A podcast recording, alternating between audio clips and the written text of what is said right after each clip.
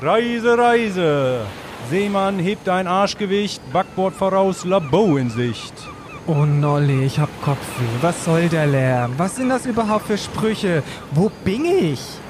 Ja, du wolltest doch unbedingt mal eine Reise mit mir machen und da wir beide nichts trinken, haben wir uns gestern ganz schön unter den Tisch saufen lassen und dabei anscheinend für die Handelsmarine verpflichten lassen. Äh, gestern hielten wir das noch für eine gute Idee, weil das ist ja viel nachhaltiger als Fliegen. So, und jetzt steh auf, wir müssen jetzt hier mal das Deck schrubben, sonst werden wir noch Kiel geholt. Wie, was? Wo geht die Reise denn überhaupt hin? Wo, wo, bitte auf eine einsame Insel, aber nicht mit dir. Ja, keine Ahnung, aber wie es aussieht, werden wir wohl eine Woche unterwegs sein. Das Gute ist aber, ich habe uns was zum Lesen eingepackt, nämlich eine ganze Menge Rezensionsexemplare zum Thema nachhaltiges Reisen. Die hatte ich vorher bestellt und ich habe es gerade noch geschafft, die mit an Bord zu holen. Und wenn wir zurück sind, dann haben wir was zu erzählen, weil wenn ich mich hier so umschaue, hier gibt es ja nur den weiten Ozean zu sehen. Ah, ja, da war ja was. Äh, warte mal, langsam dämmert es mir. Vor allem in der ersten Folge von King Kong Klima, da ging es doch schon um Reisen. Ähm, und da ging es auch vor allem darum, dass ja Fliegen extrem klimaschädlich ist. Deswegen sind wir jetzt auf dem Schiff gelandet? Ja, genau deswegen haben wir ja damals erstmal eine ganze Menge Tipps ausgetauscht, wie man auch ohne Fliegen was erleben kann. Also beispielsweise vom Kurztrip an die deutsche Ostsee, wie kommt man ins Baltikum, an den Gardasee mit dem Zug oder nach Istanbul. Und auch auf sogenannten Ropax-Fähren, wo man als Passagier neben der Fracht nicht viel ins Gewicht fällt, kommt man eigentlich halbwegs klimafreundlich voran. Ja, aber genau, das müssen wir ja nicht nochmal alles heute wiederholen, wobei es würde uns ganz schön viel Arbeit ersparen, wenn wir einfach nochmal auf Wiedergabe drücken würden. Darum würde ich vorschlagen, jeder von uns beiden liest auf der Strecke jeweils ein paar Bücher durch und dann können wir uns ja gegenseitig berichten, was wir so Spannendes erfahren haben und vor allem möglichst vieles von dem, was unsere Hörerinnen so vielleicht noch gar nicht wussten. Und für alle neuen Hörerinnen und Hörer noch der Tipp, die erste Reisefolge ist noch top aktuell. Gute Geschichten werden ja nicht schlechter mit dem Alter. Hört doch mal rein. Ei, ei, aber jetzt erstmal los, Deckschrubben, Boris. Schrubben. Oh, Christian, lass die Klamotten an. Konkrete Klimatipps und Wege aus dem Ökodschungel. Auch für Schlechtmenschen. King Kong Klima. Der Podcast aus dem Ökodschungel. Mit Boris Dembrowski und Christian Noll. So, Boris, wie war denn die Reise?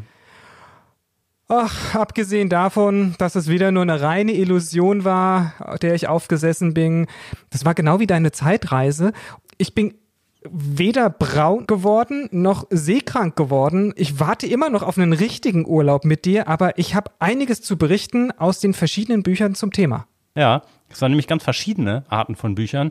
Neben Reiseführern, von denen es ja eigentlich gar nicht so viele gibt zum Thema nachhaltiges Reisen, Reiseberichte, Sachbücher, Bildbände, also eine bunte Mischung. Bildbände finde ich super, weil die gehen schnell zu rezensieren. Darum hast du dir die auch ausgesucht, ne? Also ich habe gelesen und zwar ohne Flugzeug um die Welt, klimabewusst unterwegs und glücklich. Das ist eine Mischung aus einem Reisebericht und einem Sachbuch von Julia Fontana und Lorenz Kaiser, erschienen bei Lübbe Live. Dann habe ich noch gelesen, das nächste Mal bleibe ich daheim. Umweltbewusstsein im Gepäck. Das ist ein Reisebericht von der letzten privaten Flugreise nach Lateinamerika von Claudia Endrich, erschienen bei Edition Atelier. Und Verreisen, ein Handbuch für alle, die umweltbewusst reisen wollen von Frank Herrmann, erschienen bei Ökom. Und zuletzt Sailing for Future, da geht es um 30 Low-Tech-Projekte, die die Welt verändern, von Corentin de Châtel-Perron, erschienen bei Delius Klasing. Mhm. Und ich habe drei Bücher nur geschafft und davon, wie gesagt, ist ja einer ein Bildband. Das ist German Romers, Deutschlands neue Abenteuer. Das ist von so einem Fotografenkollektiv veröffentlicht worden. Auf der Jagd nach dem besonderen Augenblick. Im Dumont Verlag erschienen, auch schon 2018 aber den Bildern tut das keinen Abbruch. Das ist richtig schick. Dann habe ich noch gelesen, dasselbe in Grün, es nennt sich selber das Handbuch für nachhaltiges Reisen. Na, ähm, wie viele Tipps man da wirklich bekommt, darüber sprechen wir später. Das ist auch von einem Kollektiv hier in Berlin veröffentlicht worden. Und dann habe ich als allerletztes noch das Buch Nachhaltig Reisen, die besten Ideen für Europa und das ist auch im Dumont Verlag erschienen und das ist auch top aktuell, jetzt aus 2020 und da geht's von der Floßfahrt bis die Radtour durch Luxemburg ist da eigentlich alles drin. Aber wie gesagt, die Details später. Was werden wir denn besprechen? Zunächst, worum geht's in dem Buch? Also ist es ein Reisebericht, ein Reiseführer oder ein Sachbuch? Was haben wir daraus mitgenommen? Für wen ist das Buch empfehlenswert? Und vor allem auch, was hat uns nicht gefallen? Ja, und natürlich bewerten wir jedes Buch zum Thema nachhaltiges Reisen erstmal mit einer Eins, weil es ist ja klasse, dass es die überhaupt gibt. Es gibt ja nicht so viele. Aber ich würde vorschlagen, Boris, wir geben da nochmal fünf Bonuspunkte. Beispielsweise, wenn besonders geile Bilder drin sind. Oder sollen wir sagen, äh, goldene Bananen? Punkte klingt ja immer so wertend. Ich wollte was Affiges machen. Ah, sehr gut. Ja, dann ist natürlich die Banane total super, weil es ist ja weltbekannt, dass die Gorillas ja nur Bananen essen, ja. Ausschließlich, genau. Ausschließlich. Gut, dann fangen wir mal mit dem ersten Buch an. Und zwar geht es um das Buch Ohne Flugzeug um die Welt. Da geht es um Julia und Lorenz, die haben sich auf den Weg gemacht nach Australien und zwar ohne Flugzeug. Warum tut man sich sowas an, fragt man sich.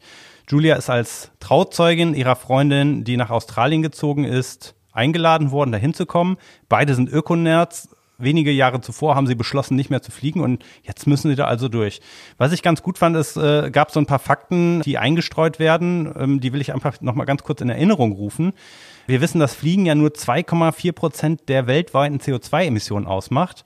Aber das ist, wie beide aufzeigen, so viel wie Spanien, Polen und Großbritannien zusammen an CO2 ausstoßen. Und nimm an die Klimawirkung von Kondensstreifen noch dazu, dann kommen wir sogar auf 5 Prozent. Und sie schreibt, im Vielfliegerland Schweiz sind es schon 15 Prozent. Und wenn der Flugverkehr weiter wie prognostiziert wächst, dann könnten es bald 22 Prozent sein. Fun Fact, das wusste ich noch nicht. Bill Gates alleine verursacht durch sein Flugverhalten 1600 Tonnen CO2 im Jahr. Ja, aber das macht er mit Absicht. Das macht er mit Absicht wegen den Chemtrails. Und deswegen trage ich ja auch Aluhüte. Genau, der Aluhut ist der neue Reisehut der Saison übrigens. So, was würden die beiden jetzt für einen Flug nach Sydney ausstoßen? Boris, was glaubst du? Warte mal, so ein Atlantik, also ein Langstreckenflug, sagt man immer so, kann bis zu 5, 6 Tonnen, oder? Pro Person. Ja, genau. Also pro Richtung drei bis fünf Tonnen. Kompensation ist für die beiden keine Option. Auch das begründen sie sehr fachlich. Das will ich hier nicht vorwegnehmen. Warum nochmal drei bis fünf Tonnen? Woran, wo, wo, wo, woran macht man das aus? Ob es drei oder fünf sind? Es sind drei Tonnen, wenn ich die reinen CO2-Emissionen nehme und dann fünf Tonnen, wenn ich die übrigen Effekte mit hinzurechne. Ah, okay. Weil ich dachte, es liegt daran, so. wenn man vielleicht guten Wind hat, hört man ja auch mal irgendwie, ich glaube, bei diesem einen letzten Sturm oder so waren die Flüge eine Stunde schneller da. Das kann natürlich auch sein, aber hier geht es natürlich immer nur um Mittelwert. Also immer in die Windrichtung oder mit dem Wind fliegen. Das könnten wir auch noch genau. als Tipp haben, oder? Genau. So, also was machen die beiden? Die fahren mit dem Zug und zwar über Berlin, Moskau durch Russland, dann durch die Mongolei und China und nehmen dann ab China schließlich das Frachtschiff nach Australien. Da kann man äh, sich eine Kabine buchen und so reduzieren sie dann diesen Fußabdruck ihrer Reise um 90 Prozent auf 372 Kilogramm. Ich fand, das ist ein Buch für Unerschrockene mit viel Zeit. Was mir so ein bisschen gefehlt hat, ist eine Darstellung zur Reiseplanung zum Nachreisen, auch mit den einzelnen Reisezeiten. Ich finde, dass die Beschreibung der Zwischenstopps, also immerhin kommen die am Baikalsee vorbei, die kommen an der chinesischen Mauer vorbei und das ist alles etwas flüchtig geschrieben, also ein bisschen auch dieser Been there, done that Style. Und dafür gibt es aber auf der anderen Seite eine ganze Menge Fakten, die den Reisebericht sowohl einklammern als auch ergänzen. Und was mir auch gefällt, ist, dass das Buch mit so ein paar Gedanken, mit politischen Ansätzen endet und vielen Tipps und Links für die Reiseplanung. Also meine Bewertung äh, eine Eins, ganz klar. Und ja, ich würde sagen, äh, drei von fünf Bananen für Ohne Flugzeug um die Welt von Julia Fontana und Lorenz Kaiser für 16,90 Euro, erschienen bei Lübbe Live. Oh, du bist ja streng heute. Drei nur von fünf. Es gab Bücher, die gefielen mir noch besser, deswegen musste ich da so ein bisschen verteilen. Okay, gut. Ähm, ich habe gelesen, Nachhaltig Reisen, die besten Ideen für Europa. Das ist ein Buch, das ist wie gesagt im Dumont Verlag schon jetzt im Jahr 2020 erschienen. Mhm. Auch nochmal zum Preis, kostet 19,95 Euro und die Autoren sind Dirk Engelhardt und Michaela Harst. Und das Buch ist eigentlich ein wirklich guter Reisetippgeber. Hat dir gefallen, ja? Das hat mir wirklich gut gefallen, muss ich wirklich von vorne weg sagen. Kann man auch mal wirklich loben und sagen. Das Buch ist halt aufgeteilt in ganz verschiedene Kapitel. Es beginnt zum Beispiel an mit dem Kapitel vor der Reise. Hier dreht sich dann alles um die Anreise. Konsequent finde ich, dass alle Ziele des Buchs mit Bus und Bahn erreichbar sind. Natürlich spielt hier auch dann sozusagen die Reisedauer eine Rolle. Was aber einmal da auch ein bisschen ähm, einschränkbar ist, es geht auch mal nach Mallorca, da wurde dann aber nicht gesagt, wie man dann alternativ, wahrscheinlich Fähre oder irgendwie anreisen kann und nicht mit dem Flugzeug. Das hat mir gefehlt, aber ansonsten meinten sie, es sind alle Ziele nämlich mit dem Bus und der Bahn erreichbar. Die Zielgruppe sind wirklich Leute, die Lust haben, ihren Urlaub selbst zu organisieren. Also ich weiß nicht, Christian, wenn du und deine Freundin demnächst so Pauschalurlaub machen wollt, irgendwo in so einem Rainbow Camp mit ähm, All-Inclusive, dann ist es nichts für euch. Und vor allem, die halt auch flexibel sind bei der Art der Reise und eher ohne Kinder unterwegs sind. Also das muss man auch dazu sagen. Ja, wobei Sebastian Metzger ja in der ersten Reisefolge berichtet hat, der kriegt das hin. Ne? Aber Ja. es, ist, äh, es ist nicht so ganz easy. Nee, aber das ist halt auch etwas gewesen, es war in der Elternzeit mit viel Zeit. Ne? Dann ist es wieder. Aber wenn du sagst, irgendwie, ich habe nur meinen klassischen Jahresurlaub, dann glaube ich, ist das irgendwas, wo du einfach sagst, nein, mit Kindern geht das erstmal so nicht, die vielleicht noch schulpflichtig sind. Schön ist auch, es werden wirklich die Siegel vorgestellt. Das Einzigste, was ich sagen muss, leider nicht mit Bild. Das finde ich ja immer sehr schön, weil natürlich auch da sind wir ja visuell geprägt, dass wir sagen, ein Siegel und dann noch den Titel dazu, das prägt sich einfach besser ein. Aber die werden auch die aktuellsten wirklich vorgestellt. Fazit. Fand ich so ein bisschen, der Teufel steckt halt wie immer im Detail. Wer alles richtig machen möchte, der hat Stress bei der Planung und im Urlaubsort vor Ort, finde ich auch so ein bisschen. Aber ich glaube, das gehört dann auch zu so einem Abenteuer dazu. Insgesamt sind es 64 Tipps. Und sieben Siegel. Ein Buch mit sieben Siegeln. Nein, nein, aber was ich auch sehr gut finde, ist, dass sie halt am Anfang des Buchs dann auch The Big Five haben. Also wirklich fünf Tipps, an die man sich so orientieren kann, wenn man halt nicht sagt, boah, ich habe auch gedacht, so, oh, 64, das ist echt ganz schön viel. Aber dann haben sie am Anfang wirklich diese Big Five und das finde ich eine super Alternative zu sagen, ihr müsst nicht ins Detail gehen. Jetzt so ein bisschen, welche Arten des Reisens werden vorgestellt. Es finden sich Infos zu Work and Travel, Urlaub auf dem Wasser, von der Ostsee bis zum Baskenland eben oder mit dem Solarboot und dem Floß, ja, auch bis zum Surfen und Segeln und Rafting ist alles dabei für jede Art und Weise, also eher abenteuerlich oder eher gemütlich. Du hast Kultur und Bildung drin, Wanderurlaub. Das ist zum Beispiel auch sehr schön, eine Eselstour durch Brandenburg. Das heißt, wenn ich mit dir unterwegs bin, brauchen wir uns den, können wir uns den Esel sparen. Wer, wer ist der Esel, ist immer die Frage, Bitte? ne? Ja, wer Also der du Esel schleppst ist, das Gepäck, verstehe das, ich. Das, das können die Hörerinnen und Hörer sagen, wer der Esel ist. Auch kulinarische Reisen, auch Baden und natürlich Fahrrad. Und was ich echt cool fand, war, pro Kategorie werden wirklich viele verschiedene Vorschläge gemacht. Mir hat auch gut gefallen, dass zum Beispiel Stuttgart neben Barcelona steht. Ja, so als Städtetrip. Und wenn man sich dann, Aber ist das ein guter Tipp? ah, jetzt meinst du nach den Krawallen dort oder was, nachdem das so schrecklich überhaupt. dort eine hochkriminelle Stadt ist? Also findest du, findest du Stuttgart ist eine Reise wert? Ja, für Krawalltouristen. Mhm, So ist es. Nee, aber auch da ähm, fand ich, die machen echt Lust zum Umdenken. Es sind nämlich beides tolle Tipps, was man dort machen kann. Ja, also dieses, man bekam dann auch wirklich Lust, ah, oder Stuttgart oder Okay, ich, äh, ähm, Boris, ich will dich nicht München bremsen, weil sonst verrätst du alles, was da drin steht. Aber, aber Stuttgart ist für dich Ja. der Top-Reisetipp oder welche Reise hat dich da echt inspiriert, was du vorher noch nicht wusstest? Nee, also es gab nichts, was ich nicht wusste, aber was ich damit sagen will, ist, wenn man erstmal anschaut und sagt, oh Stuttgart, was will ich da machen? Und die verkaufen dann trotzdem das sehr gut. Das ist einfach sehr schöne PR für, für Stuttgart. Städtetrips auch hier vor Ort. Und das fand ich einfach super. Und ich habe auch gesagt, es ist jetzt nicht der richtige Reiseführer, sondern eher ein Planungsbuch für das nächste Jahr. Kauft euch das Buch und dann könnt ihr überlegen, wie ihr nachhaltig im nächsten Jahr im Sommer oder auch in einem Städtetrip unterwegs sein wollt. Also eine Eins, ja. Ach, ja, fünf Punkte. Volle Bananen. Punktzahl aus Berlin. Wow, okay, gut. Aber das hat mich jetzt nicht überrascht. Dann würde ich jetzt wieder eins vorstellen und zwar der schöne Titel Das nächste Mal bleibe ich daheim.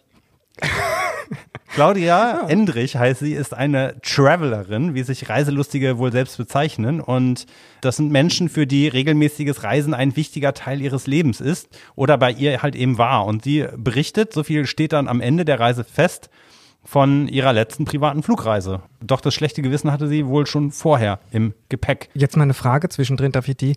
Traveler ist, weil man viel reist. Bin ich dann Schläfer, weil ich viel schlafe? Aber dann hat das ja wieder eine andere Bedeutung. Sleeper, das ist wieder was anderes, genau. Okay. Aber es gibt ja auch Sleep and Travel. Stimmt. Also im Work and Travel dann. gibt's auch, ja. Ne? Work and Travel und Sleep and Travel.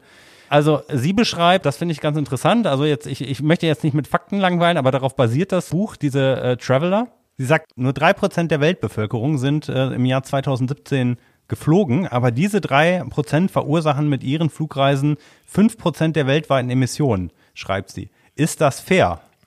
Haben wir ein Recht auf eine unbeschränkte Reisefreiheit? Also stellt sie ihr eigenes Verhalten in Frage. Lohnt sich das überhaupt? Macht das die Welt und einen selbst irgendwie besser? Boris. Finde ich super Fragen, weil das ist wirklich, also da kommen wir auch später nochmal bei einer anderen Rezension dazu, ist natürlich Claudia nicht die Einzige, die sich diese Fragen stellt. So, und Claudia fliegt zu ihrem Freund Tom nach Lima, der verbringt dann Studienjahr und möchte mit ihm sieben Monate durch Südamerika reisen. Äh, sie ist schon am Abflug am Flughafen genervt, das kenne ich auch. Ne? Also alles Plastik, alles Schrott, alles Müll. Dann in Lima angekommen, erwartet sie statt Staunen eigentlich nur Gleichförmigkeit. Auch da gibt's nur McDonalds, Multiplex-Kinos. Und angekommen geht's dann sofort weiter, natürlich per Flugzeug nach Machu Picchu. Das ist diese riesige Inka-Ruinenstadt in den Anden. Und sie erlebte Machu Picchu als ein äh, zum Must-See verkommenen Social-Media-Motiv. Auch der VW-Bus, äh, den sie sich natürlich dann auch anschaffen, der entpuppt sich als Ja. ein verlogenes Klischee. Und äh, der Lonely Planet, der bekommt ordentlich sein Fett weg. Ja? Und weil sie sagt, in den Orten, die da drin beschrieben ist, da gibt's eigentlich nichts Neues mehr zu entdecken, ähm, bis eben auf diese 3% Traveler-Community selbst. Also überall too much of the same und viele Orte, die Tourismus und Globalisierung kaputt gemacht haben. Und sie kommt zu dem Schluss, große Reisen, die dienen alleine dem Ego und Horizonterweiterung kann man genauso gut im Umkreis von 1500 Kilometer erleben. Ja, für wen ist das Buch? Vielleicht für eben solche Traveler, die zu zweifeln beginnen. Wer davon nichts wissen will, der wird das Buch wahrscheinlich nicht lesen wollen. Und mich hat es eigentlich bestätigt, dass ich Fernreisen nicht brauche. Aber was ich halt immer schön finde, ist, man denkt ja immer, Leute sind festgefahren und äh, so eine Routine ist häufig zu reisen und das zum Leben zählt, das, das, äh, das ändert sich nicht. Aber anscheinend schaffen alleine die Umstände, die man inzwischen irgendwie in den Zielländern vor Ort antrifft, schon wieder eine andere Motivation, dass man halt eben merkt, man braucht das nicht. Also von daher von mir eine Eins mit Wie viel Bananen? na, ich sage, ja, vier bis fünf von fünf Bananen, würde ich sagen. Ich fand's, fand's schon Ah. ziemlich gut. Ja, ich, ja, komm hier, fünf Bananen. Oh, fünf Bananen. Super. Ich wiederhole nochmal den Titel. Das nächste Mal bleibe ich daheim. Umweltbewusstsein im Gepäck von Claudia Endrich erschien bei Edition Atelier für genau 20 Euro. Oh, das wird ja voll die Lobhudeleis-Folge jetzt, oder? Christian. Wir haben die alle Bücher. Das sind natürlich Rezensionsexemplare. Wir sind käuflich wahrscheinlich, oder? Oder wie geht's jetzt weiter? Das ist die Frage, behalten wir die oder verschenken wir die? Ich Darf man das? jetzt, we- weiß ich jetzt, ich glaube, glaube. Ich, ähm, ich würde sagen, ich bringe die zur Stadtbibliothek, damit andere da auch Ja. Spaß dran haben, oder? Das ist sicher nicht verwerflich. Das ist das Nachhaltigste, was man tun kann. Ja, Boris, dann erzähl mal. Du hast ein paar Bilderbücher gelesen oder ausgemalt, oder? Ähm, Malen nach Zahlen, das kann ich gut. Also, German Romers, Deutschlands neue Abenteurer, habe ich mir zu Gemüte geführt. Das Buch fällt in unserer Besprechung etwas aus der Reihe und ist eigentlich kein wirkliches Reisebuch, sondern ein Bildband. Das hatten wir ja schon gesagt. Ähm, Das Buch ist auch im Dumont Verlag bereits im Jahr 2018 erschienen und kostet 34,90 Euro. Bildbänder sind immer meistens ein bisschen teurer. Klar, ich bin manchmal lesefaul, da hat's mir schon gefallen, dass ich mir die tollen Bilder anschauen kann, die das Fotografenkollektiv, das sich eben German Romers im Buch nennt, dieses hier veröffentlicht hat. Ähm, ich glaube, dieses Klingt wie so eine Rockerbande. Nee, ja, ja, meinst du? Aber die haben irgendwie, glaube ich, auf Instagram und so weiter auch super viele Follower und Followerinnen und posten da ihre Das Bücher. haben die Hells Angels bestimmt auch. Aber die German Romers sind eher friedlich, willst du sagen. Ja, und daraus ist das eben entstanden, dass die sich so ein bisschen als Community zusammengesucht haben und gefunden haben und eben dann ihre Outdoor-Bilder dort gepostet haben und daraus ist dann der Bildband entstanden. Ähm, was, hat das? mit Nachhaltigkeit zu tun? Genau, was hat das mit Nachhaltigkeit zu tun? Die Bilder zeigen, ihr müsst nicht weit reisen, um großartige Outdoor-Aufnahmen zu machen. Also das, was wir gerade hier aus Lima gehört haben. Und auch um eine fantastische Natur zu erleben, wenn man keinen Bock hat auf die Kamera, lässt man sie einfach drin. Aber beides ist ja trotzdem möglich. Die Bilder zeigen tolle Aufnahmen von Deutschlands Küsten, von den Wäldern und den Bergen, aber auch von verschlafenen Dörfern und romantischen Burgen und so weiter. Und zu jedem von den Bildern gibt es auch einen kleinen Text vom Fotografen. Das musste ich natürlich auch lesen, aber ist nicht viel.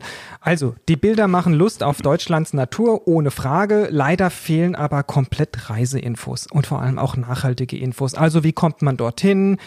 Tipps für die Reise, wo kann man dort gut übernachten?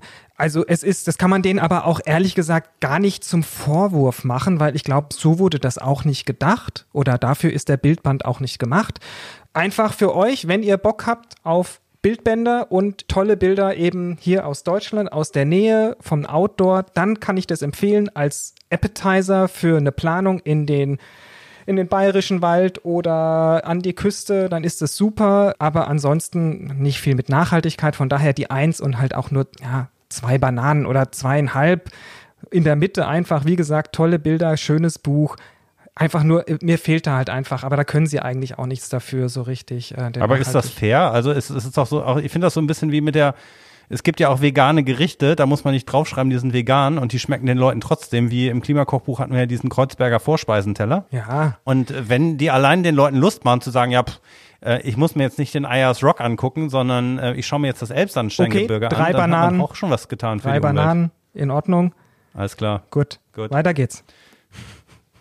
Ja, Verreisen habe ich noch gelesen, also Verreisen mit AI. Und, Ich habe es noch ähm, nicht verstanden, bitte nochmal. Jetzt nochmal für mich, für, für, für Doofe. Verreisen mit AI, also Ah, jetzt, faires Reisen. Oh, jetzt ist der Groschen gefallen. Was ihr schon immer über nachhaltiges Reisen wissen wolltet, das findet ihr in diesem 320 Seiten starken Handbuch. Der Autor Frank Herrmann ist ein Tourismusexperte, der war in seinem Leben auch schon viel unterwegs. Und neben den Auswirkungen auf das Klima finden sich auch zahlreiche Fakten zu den Auswirkungen auf Menschen, Kultur und Natur in den Zielländern. Und außerdem enthalten sind auch Übersichten über Siegel, über Label, über tourismuskritische Organisationen, nach Reiseveranstalter mit Nachhaltigkeitsanspruch und darunter übrigens, das fand ich interessant, ein Anbieter von veganen Flusskreuzfahrten. Echt? Ja. Krass. Und das, da dürfen keine Fische in die Schiffsschraube kommen. Und diskutiert werden auch alternative Reiseformen, wie beispielsweise äh, Volon-Tourismus, also wo man sich dann dabei freiwillig engagiert, oder Slum-Tourismus. Natürlich auch das Für und Wider zu solchen alternativen Reiseformen. Auch da gibt es unterschiedliche Ausprägungen. Es gibt eine ganze Menge praktische Tipps zum Kofferpacken, zum Benehmen als Gast. Und äh, übrigens gibt es auch einen Bonustrack, nämlich hinten im Buch gibt es einen ähm, QR-Code und da kann man dann nochmal einen umfassenden Serviceteil herunterladen mit Adressen, Literatur und Webseiten. Also eigentlich das Standardwerk für alle, die alles wissen wollen. Was ich interessant fand, war einfach, äh, du weißt, ich bin so ein bisschen so ein Fakten-Nerd und wir mögen ja auch solche kleinen Quizze. Äh, kleines Quiz zu Informationen, die sich unter anderem finden. Wer hat die effizientesten Flugzeuge, Boris? Was, was denkst du? Vielleicht so ein Billiganbieter, weil sonst können sie nicht so billig anbieten. Also Ryanair. Ja, also wahrscheinlich ist das ausschlaggebend, ne? auch wie eng sind irgendwie die Sitzreihenabstände. Nach dem Buch oder der Quelle, die hier zitiert wird, TUI Fly. Oh. Und die umweltfreundlichsten Kreuzfahrtschiffe, Ah, das hatten wir schon mal. Das war doch dieses äh, Mein Schiff oder sowas. ja, die haben irgendwie die 50 Sorten Müll zu trennen. Ja. Also hiernach AIDA. Ach so, nicht die veganen? Ah, gute Frage, gute Frage. Da müsste sich das Buch selber nochmal. Aber wahrscheinlich hat, hat die veganen. Die sind da in dem äh, Ranking nicht aufgetaucht. Bestimmt Vielleicht keine, die, keine große. die sind zu ähm, klein. Sagt man so? Das sind ja auch Flusskreuzfahrten. Ich glaube, hier mit sind große ja, Kreuzfahrten. und gemeint. man kann ja nur was vergleichen, wenn man eine Bilanz hat. Also von daher alles gut. Okay, so jetzt mal eine, eine einfache Frage für dich. Wie viele Flugemissionen werden im Jahr in Deutschland kompensiert? Flugreisen. Flugemissionen. Mhm. Wie viele Millionen Tonnen? Boah, 50 Tonnen oder Sag mal, pro, wie viel Prozent der Flugreisen? 10 Prozent? Die Zahlen, die hier zitiert wurden, sind von 2013. Da waren es 4,4 Millionen Tonnen von insgesamt 900 Millionen Tonnen, die jährlich in Deutschland rausgepustet werden oder von Deutschen verursacht. Also weniger als ein halbes Prozent. Krass. Ja. Sieht man mal, ja. Ich würde sagen, meine Bewertung eine 1 mit drei von fünf Bananen für Verreisen von Frank Herrmann ist erschienen in der inzwischen dritten Auflage von 2019 für 1995 im Ökom Verlag. Cool. Ich leg gleich weiter los. Ich habe noch gelesen mein letztes Buch, dasselbe in Grün, das Handbuch für nachhaltiges Reisen. Das Buch nennt sich eben selbst ein Handbuch für nachhaltiges Reisen, möchte aber keine Enzyklopädie oder kein Nachschlagewerk mit irgendwelchen Daten sein. Es gibt vor allem Also das Kontrastprogramm zu Verreisen. Mhm, Also es sagt eher, es gibt unverzichtbares Basiswissen, es hat viele lebendige Illustrationen, ist wirklich sehr schön aufgemacht und beinhaltet nach eigener Aussage wirklich viele nützliche Tipps. Dazu kommen wir noch später, ob sich diese sozusagen Selbstaussage bewahrheitet. Erschienen ist es im The Fernweh Collective Verlag. Es ist super aktuell, nämlich am 1. Mai 2020 erschienen und kostet 22 Euro. So, was unterscheidet dasselbe in Grün von anderen Reiseführern? Die Autorinnen sagen, dass sie nicht explizit To-Do-Listen für irgendwelche Destinations haben oder Must-See-Listen, darauf verzichten sie. Und das Buch möchte eher einen schnellen Einstieg in die wichtigsten Themen rund um umweltfreundliches Reisen bieten. Die Autorinnen stellen eigentlich auch gleich zu Beginn genau die Fragen, die wir uns auch immer so ein bisschen stellen. Und was macht einen umweltfreundlich Reisenden aus? Ist das Reisen in Zeiten des Klimawandels überhaupt noch vertretbar und was bedeutet Nachhaltigkeit im Tourismus genau? Wie gesagt, die Aufmachung ist ganz anders als die klassischen Reiseführer, eher vollflächige Illustrationen statt Fotos und sehr viele kleinere und kürzere Texte. Ich habe mir mit dem Buch wirklich schwer getan. Also Zielgruppe nochmal zu sagen, sind so die kosmopolitischen Traveler, wie du sie gesagt hast, Weltenbummlerinnen und Weltenbummler mit schlechtem Gewissen. Hier tauchen dann eben auch so Begriffe wie Flugscham auf. Aber so richtig überzeugt hat mich das Buch leider nicht. Also im Vorwort redet man sich dann so ein bisschen raus, finde ich, auch schon auf, dass das Tourismus natürlich schöne Seiten hat. ich mag es viel lieber ehrlich. Ich finde, man kann echt dazu stehen, wenn man die Welt kaputt macht. Mache ich auch. Punkt. Ne, also wenn ich Scheiße baue, braucht man nicht sagen irgendwie, ach, es hat auch irgendwie gute Seiten, irgendwie so ein bisschen, man kommt hier mit Wohlstand in den fernen Ländern, der ja der Tourismus bringt, aber gleichzeitig sagt man, Massentourismus ist natürlich doof, dann bringt man natürlich den Kulturaustausch mit hinein und sagt, es ist so toll, dass wir ja alle die Freiheit haben zu reisen und wir machen so Kulturaustausch und lernen andere Leute kennen. Da sage ich nur, ja, aber die Welt ist ja total globalisiert und gleichzeitig haben wir aber genau diese konträren Entwicklungen, dass viele Leute sich ja abschotten wollen, gerade in Deutschland und so weiter, sagen, mhm. also ich sehe das überhaupt nicht, diesen Punkt, sondern das betrifft nur wieder eine Bubble und eine eingeschränkte Teil von Menschen Wollte ich auch gerade sagen, ne? das klingt so ein bisschen elitär ja, auch argumentiert. To total, also das hat mir wirklich nicht, nicht so gut gefallen, aber ich finde auch, das ist okay, da kann man seine eigene Meinung haben dazu. Ich fände nur einfach cool, wenn man dann sagen würde, ich will darauf nicht verzichten und fertig aus, ist mir, ist mir Latte. Und dann wird mir das Buch auch einfach viel zu kleinteilig. Also es sind wirklich so viele kleine Schritte da drin, die das große, also wo ich so sag wieder, wenn du einen großen Scheißhaufen hast, ja, dann kannst du den nicht mit kleinen Schritten irgendwie wegtragen, irgendwie als Ameisen oder sowas. Ähm, sowas wie, jetzt mal ganz ehrlich, Christian, was, was ist ein guter Tipp, wenn man auf Reisen geht und man möchte Strom sparen? Den Kühlschrank und den Fernseher im Hotel ausstöpseln. Ja, aber die sagen zum Beispiel, lass den Föhn zu Hause. Ja, den brauche ich sowieso nicht. Ich habe eine Energiesparfrisur. Ja, und auch so Classics halt wie Wasser nicht aus Plastikflaschen, aber in manchen Ländern kannst du halt eigentlich auch nichts anderes kaufen oder auch nicht zu was anderem zurückgreifen, vielleicht auch aus Hygiene und Man sollte es vielleicht auch nicht trinken, genau. Ja. Hm. Man soll kein Lagerfeuer machen, um, weil die Ressourcen vielleicht von der Bevölkerung vor Ort eben für die Befeuerung ihres Ofens benötigt werden. Da frage ich mich, dann fahrt dort doch nicht hin und also, und dann geht es auch ein bisschen um Kinderarbeit, um Sextourismus, muss ich sagen, aber so richtig kann ich doch dagegen gar nichts tun. Also warum, es ist ein riesiges Putpuri, finde ich, eine Mischung, die alles anreißt, aber mir auch wirklich keine Hilfe ist. Also es gibt leider keine schönen Geschichten darüber, die Tipps sind oder auch Alternativen aufzeigen. Dann wird auch vom Massentourismus in Venedig und auf Bali gesprochen, wo ich gleichzeitig sage, ja, aber was ist dann wieder die Alternative dazu?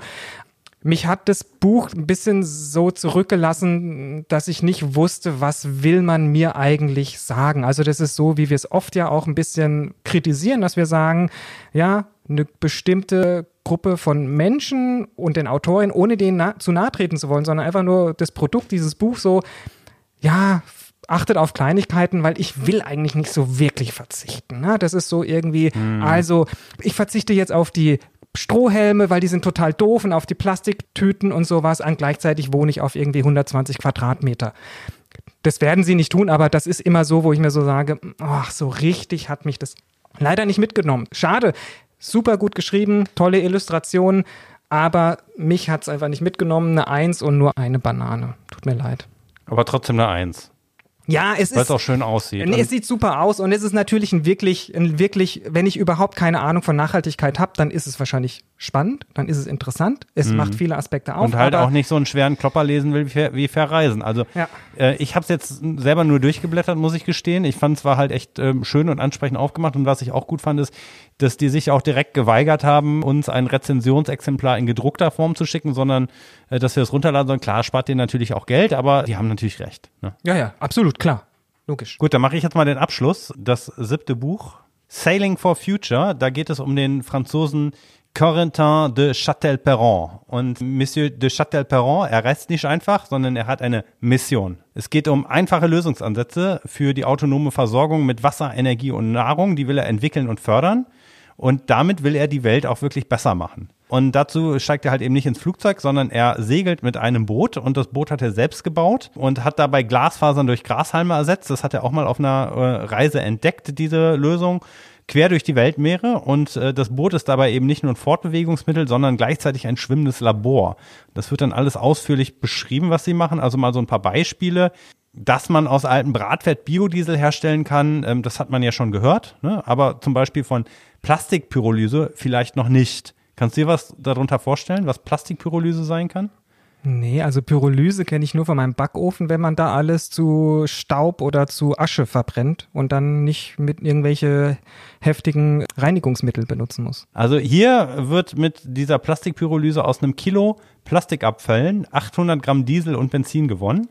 Das ist ein Verfahren, das hat er und seine Crew in Sri Lanka kennengelernt. Und äh, da bekommt man dann eben dann auch mit Ausschnitten aus dem Reisetagebuch und auch schönen Fotos übrigens eigentlich einen ganz lebendigen Eindruck. Also als ich das gelesen habe, ich bin ein bisschen neidisch geworden.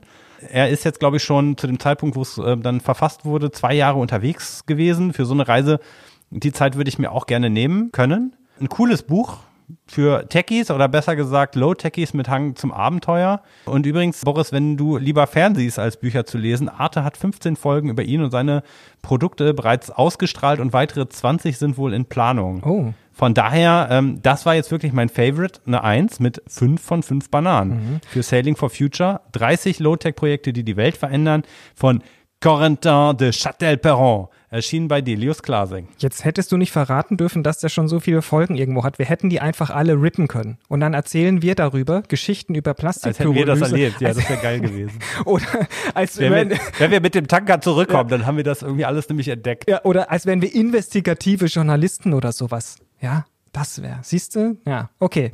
Aber wir können ja trotzdem geil. vielleicht noch mal was zu Plastikpyrolyse machen, weil ich finde es total spannend. So, Boris, äh, das letzte Mal haben wir auch über unseren eigenen Urlaub gesprochen. Was ja. plant denn ihr diesen Sommer? Also, wir hatten letztes Jahr schon ähm, geplant, dass wir nichts planen, dass wir es einfach auf uns zukommen lassen und wahrscheinlich dann nur in Deutschland bei den Großeltern und hier in Brandenburg einfach Urlaub machen würden. Und natürlich jetzt in der Corona-Krise kommt uns das total zugute, weil ich weiß nicht, wie es dir geht. Ich finde so Urlaubsplanung, egal wie man sie macht, ist immer so ein bisschen stressig. Man ist schon im Januar, Februar oder so, dass man ziemlich viel planen mhm. muss, ein Mietwagen oder eine Unterkunft. Wo geht's hin? Will man dies oder jenes? Wie kriegt man alles zusammen? Und das kostet schon immer viel Zeit. Und wenn dann jetzt deswegen Corona auch noch ausfällt, dann finde ich, ist es so schade darum, dass du diese Zeit investiert hast. Also ihr tut mir alle da draußen leid, denen das jetzt so gegangen ist in dieser Zeit. Ich habe das Glück gehabt, dass wir gesagt haben, wir bleiben hier und wir sind dann an einem schönen See hier in Brandenburg, in der Uckermark und hoffentlich wird das Wetter gut und nicht so extrem wie letztes Jahr trotzdem und dass wir richtig Spaß haben. Und dann werden wir nochmal in den Süden zu den Großeltern fahren und dort einfach auch im Garten abhängen. Hm, zum Thema Uckermark habe ich gleich für dich übrigens auch noch einen Tipp. Oh. Wir wollten nach Norwegen das hatten wir vor Corona schon alles geplant zum Wandern in den Jotunheimen. Das ist ein Nationalpark im Süden. Und äh, ja, die Route, die stand noch nicht ganz fest, also wie wir hinkommen. Und äh, dann kam halt eben Corona und inzwischen sind ja auch alle Reisen, also unsere auch, storniert worden. Wer das vielleicht äh, nach Corona mal plant, es gibt mehrere Optionen für den Hin- und Rückweg, da klimafreundlich hinzukommen. Man kann entweder mit dem Zug nach Kiel fahren und von dort aus dann mit der Ostseefähre nach Oslo. Mhm. Und dann mit dem Bus weiter. Allerdings, da habe ich echt noch mit mir gehadert, weil die Fähre wirbt selbst mit einer Mini-Kreuzfahrt. Also da gibt es dann halt einen Spa-Bereich und allen möglichen Zip und Zap. Ah, das würde ich auch mit dir machen. Auf so ein Schiff und nicht auf diesen mit Deckschruppen und sowas. Warum können wir nicht sowas zusammen machen? Hier mit Mini-Spa, wir zwei. Ich dachte bisher für Vol Traveling. Ja, also auf jeden Fall bin ich da so ein bisschen skeptisch geworden, weil das ist ja das, was auch die Kreuzfahrten so umweltschädlich macht, ne? Dass halt eben alle mögliche Energie und Ressourcen da noch mit rausgehauen werden. Äh, ich habe übrigens auch angefragt bei der Reederei Colorline nach den CO2-Emissionen und äh, diese Frage hat mir die Reederei Colorline bis heute nicht geantwortet. Insgesamt äh, denke ich ja, dass das ganze Thema Ostseefähren oder Fähren ein riesiger blinder Fleck ist. Auch das Fährreisen-Handbuch thematisiert das übrigens nicht. Mhm. Es gibt Alternativen. Man kann natürlich mit dem Zug über Schweden, momentan auch schwierig, dann ein kurzes Stück weiter mit der Fähre von Trelleborg nach Rostock fahren oder halt eben die umgekehrte Richtung oder eben über die Öresundbrücke nach Dänemark und äh, dann halt wieder so zurück nach Deutschland. Mhm. Aber das mit den Fähren ist wirklich sowas. Also zu Kreuzfahrten gibt es schon diese Bilanzen, aber nicht für die Fähren. Wer weiß, das ist wahrscheinlich ganz unterschiedlich. Jetzt auch zur Urlaubszeit sind die super ausgebucht, aber wie ist es denn in den anderen Zeiten? Naja, also wie gesagt, äh, wenn man mit diesen Ropax-Fähren fährt, die in erster Linie ähm, Fracht befördern, da macht tatsächlich der einzelne Passagier nicht so viel aus. Äh, das hatte ich mir ja damals von DFDS hatte ich mir das ausrechnen lassen, äh, aber auch erst nachdem ich da richtig Rabatt gemacht habe. Äh, insgesamt scheint aber da in dieser fairen Branche das ganze Thema Klimaschutz keine große Rolle zu spielen, leider. Mhm. Ja, jetzt planen wir übrigens nach ähm, Österreich zu reisen, in die Salzburger Alpen. Da fahren wir natürlich mit dem Zug hin. Das ist eine relativ einfache Geschichte. Das stimmt, ja. So, was habe ich noch rausgefunden seit der letzten Folge? Da ähm, wollte ich eigentlich schon immer mal drüber berichten. Traveling, hast du das schon gehört? Nee. Das hat ein österreichischer Abiturient oder wie sagt man da, ein Maturant und sein Vater, die haben das äh, gegründet, weil sie selber eine Zugreise gemacht haben nach Vietnam. Und das Wissen, was sie dabei sich erarbeitet haben, haben die gesagt, da machen wir ein Geschäft draus. Und sie bieten jetzt Fahrten mit dem Zug bis nach Japan an. Bis nach Japan. Ja. Also Wie anscheinend musst du dann, wahrscheinlich musst du dann irgendwo nochmal eine Fähre nehmen, aber das ähm, größtenteils wohl mit dem Zug. Mhm. Krass. Fand ich eine coole Sache, ja. Du weißt nicht, wie lange die dauert, oder? Das kann ich dir leider nicht sagen, aber wie gesagt, Traveling mit AI, also T-R-A-I-V-E-L-L-I-N-G.com, auch in den Show Notes könnt ihr nur nochmal den Link finden. Die bieten das an und da kannst du dann mal nachfragen, wie lange diese Reise dann dauern wird. Cool. Es gibt übrigens ähm, natürlich noch weitere nachhaltige Reiseanbieter und Portale. Da hat äh, utopia.de einiges zusammengetragen zum Thema nachhaltiges Reisen. So, und was kann man tun, wenn gar nichts mehr klappt? Boris, du hast es gesagt, äh, man lässt es einfach so ein bisschen auf sich zukommen. Und äh, da habe ich ein schönes Buch, das hätte ich dir eigentlich zur Rezension äh, geben sollen, vielleicht ganz äh, zum Abschluss. Und zwar gibt es natürlich eine ganze Menge Reiseführer für Kurztrips in der näheren Umgebung in Deutschland. Äh, Beispielsweise die 52 Eskapaden aus dem Dumont Verlag. Äh, beispielsweise in und um Hannover herum, in der Rhein-Main-Region, in der Pfalz oder in Brandenburg, in Barnim und Uckermark. Oh. Eskapaden in Uckermark. Eskapaden in der Uckermark. Kennst du beispielsweise schon Hipsterwalde? Nee, ich kenne nur die vielen Reichskriegsflaggen, die ich dort überall sehe. Ja, das aber ist es gibt auch manchmal Hipsterwalde. abenteuerlich. Das taucht da nicht auf, aber ähm, das würde ich dir dann quasi zur äh, Re-Rezension mal rübergeben, das Buch. Mhm. Dass du dann weißt, was du noch an spontanen Tipps machen kannst. Und außerdem gibt's natürlich, bin ich auch ein ganz großer Fan von äh, Komoot, die auch. Ausflugs-App für Wanderausflüge und äh, Radtouren. Da kann man fertige Wanderungen finden oder auch spontan welche planen. Und was mir auch gut gefällt, ist, er verlinkt dann die Anreise mit der Bahn zu der Reise hin. Mhm. Also Komoot bin ich auch ein großer Fan, auch zum Planen von Rennradtouren oder Radtouren. Wie gesagt, das ist echt super. Kannst du dir wirklich auch schon von anderen Leuten ja Tipps für kleinere Touren je nach Länge und Beschaffenheit raussuchen. Das ist echt großartig. Und äh, du könntest mir da übrigens auch folgen, Boris. Bei Komoot. Dir folgen, Ja, man kann sich da gegenseitig folgen. wie ist denn dein Name da? Nolly? weiß ich nicht, Tra- Traveler Nolly oder so. Keine Traveling Ahnung. Nolly. Ich weiß, ich, ich weiß es nicht, da muss ich nochmal gucken. Gut, aber apropos zum Thema äh, Folgen. Wir sind schon am Ende dieser Sendung. Wenn es euch gefallen hat, folgt uns, abonniert unseren Podcast. Mhm. Auf allen bekannten Streaming-Plattformen, Spotify, iTunes, Deezer, Google Podcast und in eurem vertrauenswürdigen Podcast-Client auch, den ihr einfach als App wahrscheinlich auf eurem Smartphone habt und das alles organisiert. Gebt uns immer fünf Sterne. Bananen gibt's bei den meisten Podcast-Seiten nicht. Leider nicht. Auch schreibt Rezensionen gerne und erzählt den anderen darüber, wie ihr unseren Podcast findet, was ihr da besonders gut daran findet. Ihr könnt uns aber auch direkt Feedback geben an die E-Mail-Adresse. Info at kingkongklima.de. Da freuen wir uns auch jedes Mal und wenn nicht zu viel zu tun ist, manchmal dauert es ein bisschen länger, tut uns leid, dann antworten wir auch. Wirklich. Ihr könnt uns aber auch über Twitter oder auf Instagram folgen und auch dort natürlich Direktnachrichten schreiben, so wie es das letzte Mal auch ganz viele zur Fahrradfolge gemacht haben. Vielen Dank nochmal. So, Boris, jetzt aber hier mal wieder unter Deck. Der Smoothie hat schon gerufen, du musst jetzt Kartoffeln schälen. Ah, super. Na dann, bis zum nächsten Mal. Immer eine. Handbreit Wasser unterm Kiel.